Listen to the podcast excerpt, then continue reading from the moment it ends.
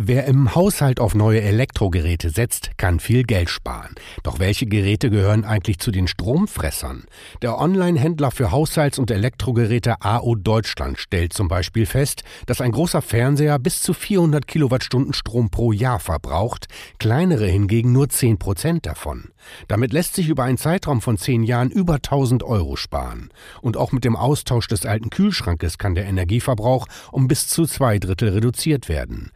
Suchen Sie deshalb immer gezielt nach Haushaltsgeräten mit einer hohen Energieeffizienzklasse. Das ist langfristig gut fürs Portemonnaie und für die Umwelt. Mehr Infos gibt's im Netz unter ao.de.